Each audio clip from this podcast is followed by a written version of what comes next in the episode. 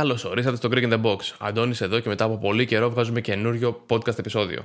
Έχει περάσει πολύ καιρός και τώρα κάθομαι πίσω από το μικρόφωνο, κοιτάω το στούντιο και αυτά και γενικά μου έχει λείψει πάρα πολύ αυτή η φάση. Οπότε είμαι πάρα πολύ χαρούμενος που ξεκινάμε με καινούριο επεισόδιο. Λοιπόν, πάμε να βγούμε κατευθείαν στο θέμα μας για σήμερα. Ε, σήμερα θέλω να μιλήσουμε για κάτι το οποίο έγινε πριν περίπου 2-3 μέρες. Ήταν μια κατάθεση στο Κογκρέσο της Αμερικής.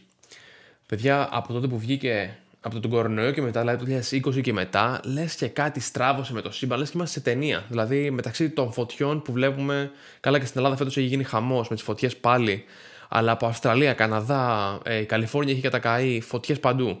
Σκάει μη το κορονοϊός, ε, δύο-τρία χρόνια ακόμα να συνέρθουμε.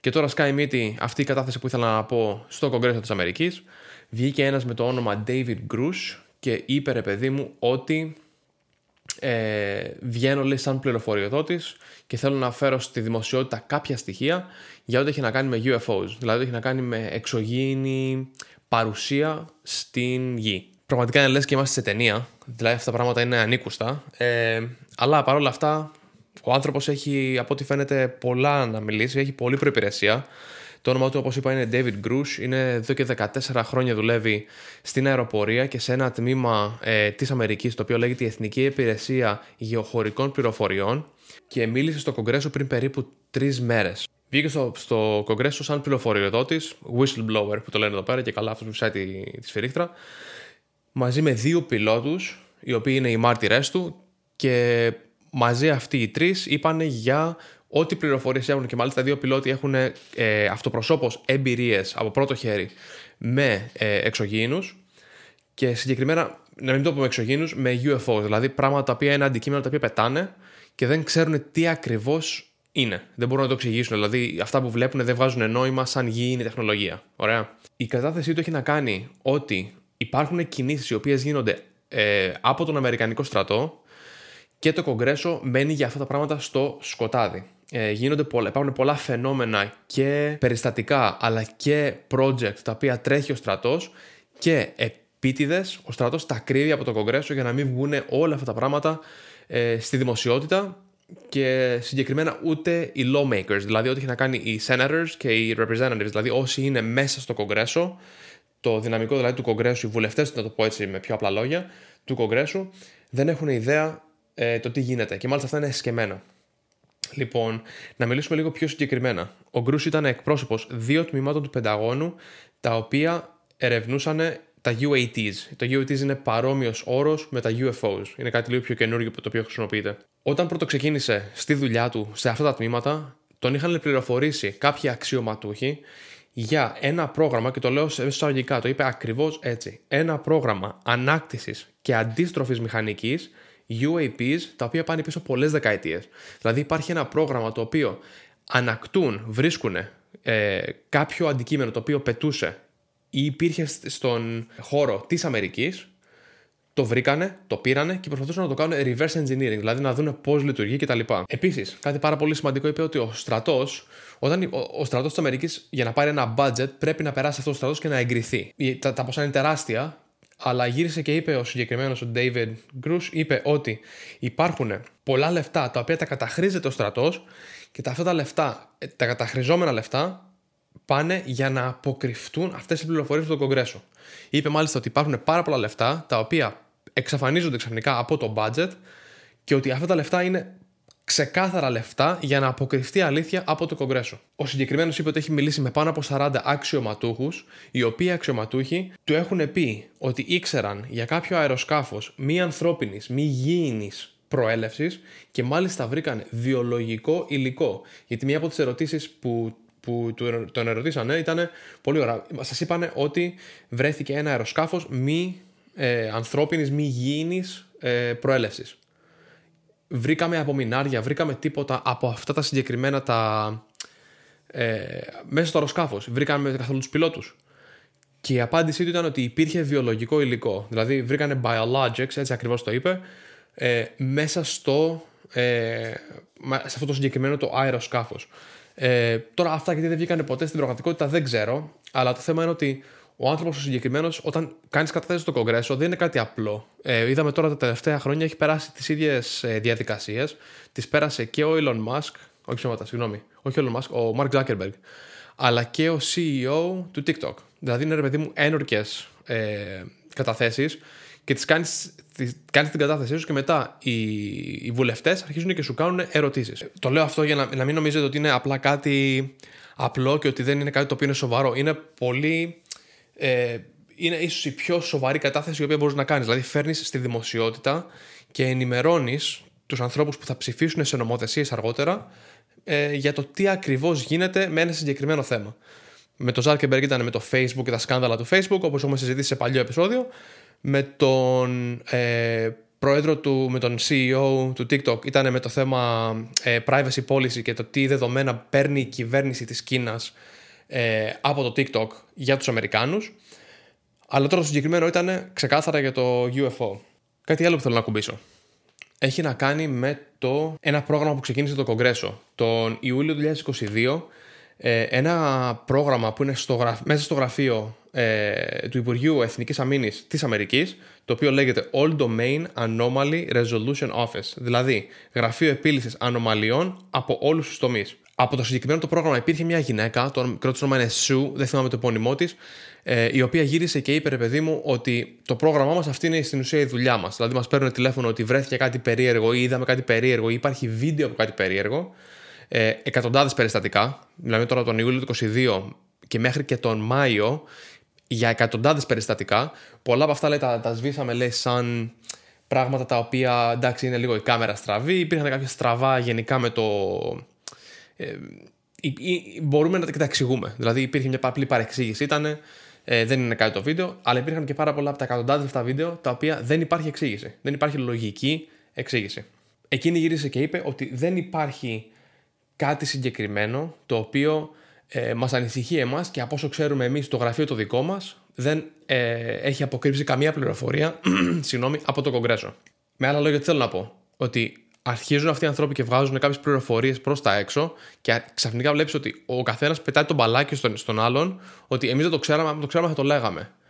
Ε, οπότε τώρα η μπάλα στην ουσία είναι προς το θέμα του στρατού, ο στρατός να μιλήσει για το τι έχει να γίνει και αυτό δεν πρόκειται να γίνει να μιλήσει ο στρατός, γιατί είναι σαν κλίκα ε, ξεχωριστή και θα σας πω γιατί από τις συνεντεύξεις των πιλότων. Οι συνεντεύξεις των δύο πιλότων ε, κάνανε προφανές ότι δεν υπάρχει κάποιο σύστημα για την αναφορά των περιστατικών. Ε, μάλιστα το αναφέρανε και οι τρεις άνθρωποι, και ο David Bruce αλλά και οι δύο οι πιλότοι, ότι δεν υπάρχει ένα σύστημα το οποίο να είναι επιβλεπές και να, να λειτουργεί για το πώς οι πιλότοι μπορούν να αναφέρουν, είδαμε κάτι περίεργο, αυτό και αυτό είδαμε, τι μπορούμε να κάνουμε για να το επιλύσουμε. Επιπλέον από αυτό, όχι μόνο δεν έχουν συστήματα στη θέση τους, αλλά ε, πολλοί από αυτούς τους πιλότους φοβούνται για τις δουλειές τους. Πολλοί που θα αρχίσουν να ρωτάνε πώς μπορώ να το αναφέρω αυτό, πού μπορώ να το αναφέρω κτλ. Δηλαδή αρχίζουν και το ψάχνουν λίγο, ψάχνονται οι άνθρωποι να δουν πώς μπορούμε να, να, να φέρουμε στο φως αυτές τις πληροφορίες που βρίσκουμε και αυτά τα περιστατικά που βλέπουμε με τα μάτια μας, υπάρχει πολύ μεγάλο στίγμα ε, και μάλιστα πολλοί φοβούνται για τις δουλειές τους. Δηλαδή υπάρχει φόβος να απολυθείς ή να αποτύχεις εντός εισαγωγικών ένα από τα φυσικά τεστ. Physical test εννοούν τα τεστ τα οποία ε, περνάνε οι πιλότοι σε συχνά τακτικά διαστήματα να δουν ότι όντως το έχουν, να το πω με απλά λόγια ε, και από θέμα φυσικής αγωγής, δηλαδή το πώς είναι ε, φυσικά το σώμα τους, αλλά και από θέμα μυαλού. Φοβούνται ότι εντός εισαγωγικών θα αποτύχουν αυτά τα τεστ. Άμα αρχίζουν και το παραψάχνουν τα σκηνικά. Οπότε και οι τρεις ζητήσαν στην ουσία να υπάρχει κάποιο σύστημα το οποίο προστατεύει την, την α, ταυτότητά τους και ότι δεν πρόκειται να βρουν μπελά, άμα βρούνε κάτι περίεργο να μπορούν να το δηλώσουν. Να υπάρχει μια αναφορά τουλάχιστον, ένα αρχείο ότι κάποια πράγματα δηλωθήκαν. Ο κοινός παρανομαστής δηλαδή που εμφανίστηκε από τους τρεις ανθρώπους είναι ότι δεν υπάρχει ένα σύστημα για να υπάρχει αληθοφάνεια. Από τη δική τους τη μεριά, και μπορώ και το βλέπω ρε παιδί μου, σαν πολύ έτσι βάλει κομμάτι, είπανε ότι στην περίπτωση που αυτά τα υπτάμενα αντικείμενα είναι κάποια drones από κάποια άλλη κυβέρνηση, είναι θέμα ε, εθνικής αμήνης. Δηλαδή, είναι απαράδεκτο να υπάρχει μέσα στον Αμερικανικό εναέριο χώρο ε, κάποιο drone το οποίο δεν ξέρουμε τι ακριβώς είναι και να μην μπορούμε να το κυνηγήσουμε, να μην μπορούμε να, να εξηγήσουμε από πού έρχεται και τι είναι. Άμα αυτό δεν είναι κάποιο drone το το οποίο μπορούμε να το εξηγήσουμε ότι είναι από κάποια άλλη χώρα, πρέπει να μπει η επιστήμη στη μέση και να αρχίσει να βρίσκει κάποιες λύσεις. Να βρίσκει κάποιες απαντήσεις. Σε γενικές γραμμές αυτό έγινε. Τα περιστατικά των δύο πιλότων που αναφέρανε, ο ένας μάλιστα είχε βγει και στο 60 Minutes. Το 60 Minutes είναι μια εκπομπή εδώ πέρα στην Αμερική. Ε, νομίζω είναι κάθε Κυριακή και αναλύουν διάφορα άσχετα θέματα.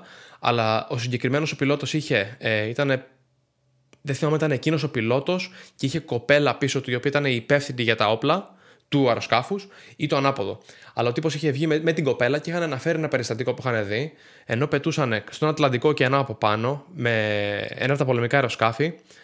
Δεν είχε αέρα και ξαφνικά ήταν μία άσπρη, ε, ενώ η θάλασσα είναι όλη μπλε, είδαν ένα άσπρο σαν κύκλο. Θα το αφήσω το link κάτω στην περιγραφή, άμα θέλετε να μπείτε να δείτε συνέντευξη ολόκληρη. Αλλά εξήγησαν ρε παιδί μου ότι υπήρχε κάποιο αντικείμενο το οποίο με το που αρχίσαμε εμείς και το κάναμε spiral προς τα κάτω να το πλησιάσουμε, άρχισε αυτό μας είδε, γύρισε πολύ γρήγορα, μας κοίταξε και άρχισε να ανεβαίνει προς τη μεριά μας. Ε, ανέβηκε λέει στα 12.000 πόδια πάρα πολύ γρήγορα και δεν μπορούμε να το εξηγήσουμε λέει πώς υπάρχει αυτή η τεχνολογία. Δηλαδή αυτό δεν είναι κάτι το οποίο το έχουμε ξανασυναντήσει σαν άνθρωποι. Από ανθρώπινης τεχνολογίας δηλαδή τουλάχιστον. Και μετά λέει μέσα σε κλάσμα δευτερολέπτου εξαφανίστηκε. Συνεχίζαν αυτή την πορεία τους και το βρήκαν, νομίζω, είπαν 60 μίλια μακριά, το οποίο είναι γύρω στα 120 χιλιόμετρα μακριά, μετά από μερικά δευτερόλεπτα. Ενώ πετούσαν εκείνοι, φύγανε, αυτό είχε ήδη φτάσει και τους είχε προλάβει εκεί. Ε, και ο άλλος ο πιλότος είπε, αυτό το περιστατικό έγινε το 2004. Ο δεύτερος ο πιλότος είπε ότι ε, είχε δει ένα περιστατικό ενώ περνούσε τη βασική του εκπαίδευση σαν πιλότος το 2014. Και πάλι αυτά τα περιστατικά δεν βγήκαν ποτέ στη φόρα. Πέρα από τα, αυτά που είπαν εκείνοι και είχαν και μάλιστα αυτό που λέγαμε πριν, το στίγμα ότι μιλήσανε στο κοινό και στη δημοσιο... φέραν στη δημοσιότητα δηλαδή αυτά τα γεγονότα. Αυτά ήθελα να σας πω. Ε, ψιλοχαμός, ένας ψιλοχαμός, είναι τρελό το ότι βγαίνουν πλέον στην Αμερικανική κυβέρνηση αξιωματούχοι και άνθρωποι οι οποίοι έχουν βγει ε, από τον Αμερικανικό στρατό μετά από πολλά χρόνια και μας λένε τώρα ότι υπάρχουν ξαφνικά πράγματα τα οποία δεν ξέρουμε τι είναι. Αυτά είναι που είδαμε. Υπάρχουν συγκεκριμένα μικρά βιντεάκια που βλέπεις, ρε παιδί μου, ψηλοπεριστατικά. Κάποια έχουν εξηγηθεί, κάποια δεν έχουν εξηγηθεί. Αλλά τώρα, όταν έχεις επίσημους αξιωματούχους του Αμερικανικού στρατού και βγαίνουν και σου λένε τέτοια πράγματα, είναι ψηλοτρελό. Είναι, είναι, δηλαδή δεν βγάζει νόημα το πώς μπορείς να τα βλέπεις αυτά τα πράγματα. Σου θυμίζει ταινία. Έχει γίνει ένας ψηλοπανικό στο TikTok και, και δύο μέρες. Ε, γιατί; Έχουν βγει και έχουν πει τώρα στην ουσία αυτό το πράγμα ότι παραδεχόμαστε ότι υπάρχουν ε, εξωγήινα στοιχεία εκεί έξω και αεροσκάφη που τα οποία είναι πιθανότατα εξωγήινα, γιατί ο τρόπος που κινούνται δεν βγάζει νόημα από τεχνολογικής απόψεως το πώς γίνεται και δεν έχει ανοίξει ρουθούνη, δεν έχει μιλήσει κανένας για τίποτα. Γιατί γίνεται αυτό; Αυτό γίνεται γιατί στην Αμερική πλέον ε, η οικονομία έχει, έχει γίνει πάρα πολύ περίεργη. Τους τελευταίους μήνες, πιο συγκεκριμένα τα τελευταία χρόνια από το COVID και μετά, δηλαδή με το που ξεκαθάρισε λίγο COVID 21-22 και τώρα μέσα στο 23, ε, η οικονομία έχει αλλάξει πάρα πολύ. Ο πληθωρισμός έχει ξεφύγει τελείως όλα είναι πανάκριβα. Πραγματικά είναι όλα, όλα πανάκριβα. Και πολλοί κόσμος πραγματικά δυσκολεύεται να τα βγάλει πέρα με τις βασικές τους ανάγκες. Έτσι. Ε, υπάρχει η πιθανότητα αυτό που λέγαμε για κρίση στην Αμερική κτλ. Αλλά στην ουσία βγήκαν όλα αυτά με τους εξωγήινους και δεν εξαιρεθούν γιατί στην ουσία ο κόσμος έχει μεγαλύτερα προβλήματα, να το πω έτσι. Να το ξαναπώ ότι όλα αυτά είναι βάση του TikTok. Έτσι, δηλαδή έχουν βγει πόσοι άνθρωποι στο TikTok και λένε, παιδί μου, ναι, ακούστηκαν όλα αυτά αλλά εγώ δεν μπορώ να στείλω τα παιδιά μου, ξέρω εγώ, σχολείο αυτήν την εβδομάδα. Ή δεν έχουν οτιδήποτε. Καταλαβαίνετε τι εννοώ. Δηλαδή ότι υπάρχουν, παιδί μου, οικονομικά προβλήματα και στην ουσία αυτό είναι κάτι το οποίο ακούει τόσο τρελό, το οποίο δεν μπορούμε να δώσουμε βάση αυτή τη στιγμή. Δεν έχουμε το χώρο στο μυαλό μας για αυτό το περιστατικό αυτή τη στιγμή. Λοιπόν, εγώ παιδάκια αυτά έχω να πω. Ψιλοτρελό επεισόδιο το σημερινό, αλλά μου κάνει πραγματικά εντύπωση και ήθελα πραγματικά να σας μιλήσω λίγο για αυτό το πράγμα και να σας πω, ρε παιδί μου, ότι όσο να είναι, όσο τρελά και να ακούτε αυτά τα πράγματα, γίνονται και υπάρχουν τώρα από ό,τι φαίνεται αλλά θα το δούμε όσο περνάει ο καιρός τι εξελίξεις θα έχουμε αυτό το θέμα. Απλά είναι το δεύτερο επεισόδιο της ταινίας που λέγεται Ζωή, δικιά μας εποχή. Ευχαριστώ πάρα πολύ που φτάσατε μέχρι το τέλος της εκπομπής. Κάντε ένα like και ένα subscribe αν βλέπετε το βίντεο. Στο τέλος του βίντεο θα αφήσω μερικά κλιπάκια από τις συνεντεύξεις για να πάρετε μια ιδέα το πώς ακριβώς έγιναν τα πράγματα. Θα είναι μικρά κλιπάκια για να πάρετε μια ιδέα το τι υπόθηκε και τα πράγματα που πιστεύω ότι εγώ είναι πιο σημαντικά. Θα τα πούμε πάρα πολύ πολύ σύντομα. Ευχαριστώ πολύ. Γεια χαρά. I have experienced advanced UAP firsthand, and I'm here to voice the concerns of more than 30 commercial aircrew and military veterans who have confided their similar encounters with me. Today, I would like to highlight three critical issues that demand our action. As we convene here, UAP are in our airspace, but they are grossly underreported. These sightings are not rare or isolated, they are routine. Military aircrew and commercial pilots, trained observers whose lives depend on accurate identification, are frequently witnessing these phenomena. The stigma attached to UAP is real and powerful and challenges national security. It silences commercial pilots who fear professional repercussions, discourages witnesses, and is only compounded by recent government claims questioning the credibility of eyewitness testimony. Parts of our government are aware of more about UAP than they let on, but excessive classification practices keep crucial information hidden. Since 2021, all UAP videos are classified as secret or above. This level of secrecy not only impedes our understanding, but fuels speculation and mistrust. In 2014, I was an F 18 Foxtrot pilot in the Navy Fighter Attack Squadron 11, the Red Rippers. And I was stationed at NAS Oceana in Virginia Beach. After upgrades were made to our jet's radar systems, we began detecting unknown objects operating in our airspace. At first, we assumed they were radar errors, but soon we began to correlate the radar tracks with multiple onboard sensors, including infrared systems, eventually through visual ID. During a training mission in Warning Area Whiskey 72, 10 miles off the coast of Virginia Beach, two F 18 Super Hornets were split by a UAP. The object, described as a dark gray or a black cube inside of a clear sphere, came within 50 feet of the lead aircraft and was estimated to be 5 to 15 feet in diameter. The mission commander terminated the flight immediately and returned base. Our squadron submitted a safety report, but there was no official acknowledgement of the incident and no further mechanism to report the sightings. Soon, these encounters became so frequent that aircrew would discuss the risk of UAP as part of their regular pre-flight briefs. The majority of witnesses are commercial pilots at majority major airlines. Often, they are veterans with decades of flying experience. Pilots are reporting UAP at altitudes that appear above them at 40,000 feet, potentially in low Earth orbit or in the gray zone below the Kármán line, making inexplainable maneuvers like right-hand turns and retrograde orbits or J-hooks. If everyone could see the sensor and video data I witnessed, our national conversation would change. I urge us to put aside stigma and address the security and safety issue this topic represents. If UAP are foreign drones, it is an urgent national security problem. If it is something else, it is an issue for science. Uh, I was informed in the course of my official duties of a multi decade uh, UAP crash retrieval and reverse engineering program uh, to which I was denied access to those additional read-ons when I uh, requested it. I made the decision, based on the data I collected, to report this information to my superior, superiors and multiple inspectors general, and in effect becoming a whistleblower. As you know, I've suffered retaliation for my decision, uh, but I am hopeful that my actions will ultimately lead uh, to a positive outcome of uh, increased transparency. Uh, the controller told us that these objects uh, had been observed for over two weeks, coming down from over 80,000 feet, rapidly descending to 20,000 feet, hanging out for hours, and then going straight back up. For those who don't realize, above 80,000 feet is space. We arrived at the location at approximately 20,000 feet, and the controller called merge plot, which means that our radar blip was now in the same resolution cell as the contact. As we looked around, we noticed that we saw some white water off our right side. It's important to note that the weather on this day was as close to perfect as you could ask for off the coast of San Diego. Clear skies, light winds, calm seas, no white caps from waves. So the white water stood out in a large blue ocean. All four of us, because we were in F-18Fs, so we had pilots and Wizzo in the back seat, looked down a small, saw white tic-tac object with a longitudinal axis pointing north-south and moving very abruptly over the water like a ping pong ball. There were no rotors, no rotor wash, or any sign of visible control surfaces like wings. As we started clockwise towards the object, my Wizzo and I decided to go down and take a closer look with the other aircraft staying in high cover to observe both us and the Tic Tac. We proceeded around the circle about 90 degrees from the start of our descent, and the object, object suddenly shifted its longitudinal axis, aligned it with my aircraft, and began to climb. We continued down another 270 degrees, nose low, where the Tic Tac, or we consumed 270 degrees to where, the, and we went nose low to where the Tic Tac would have been. Our altitude at this point was about 15,000 feet, and the Tic Tac was about 12,000. As we pulled nose onto the object, within about a half mile of it, it rapidly accelerated in front of us and disappeared. Our wingmen, roughly 8,000 feet above us, lost contact also. We immediately turned back to see where the whitewater was at, and it was gone also. So as you started to turn back towards the east, the controller came up and said, Sir, you're not going to believe this, but that thing is at your cat point, roughly 60 miles away in less than a minute. You can calculate the speed. We returned to Nimitz. We were taking off our gear. We were talking to one of my crews that was getting ready to launch. We mentioned it to him.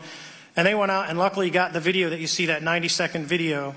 What you don't see is the radar tape that was never released and we don't know where it's at of the active jamming that the object put on an APG 73 radar.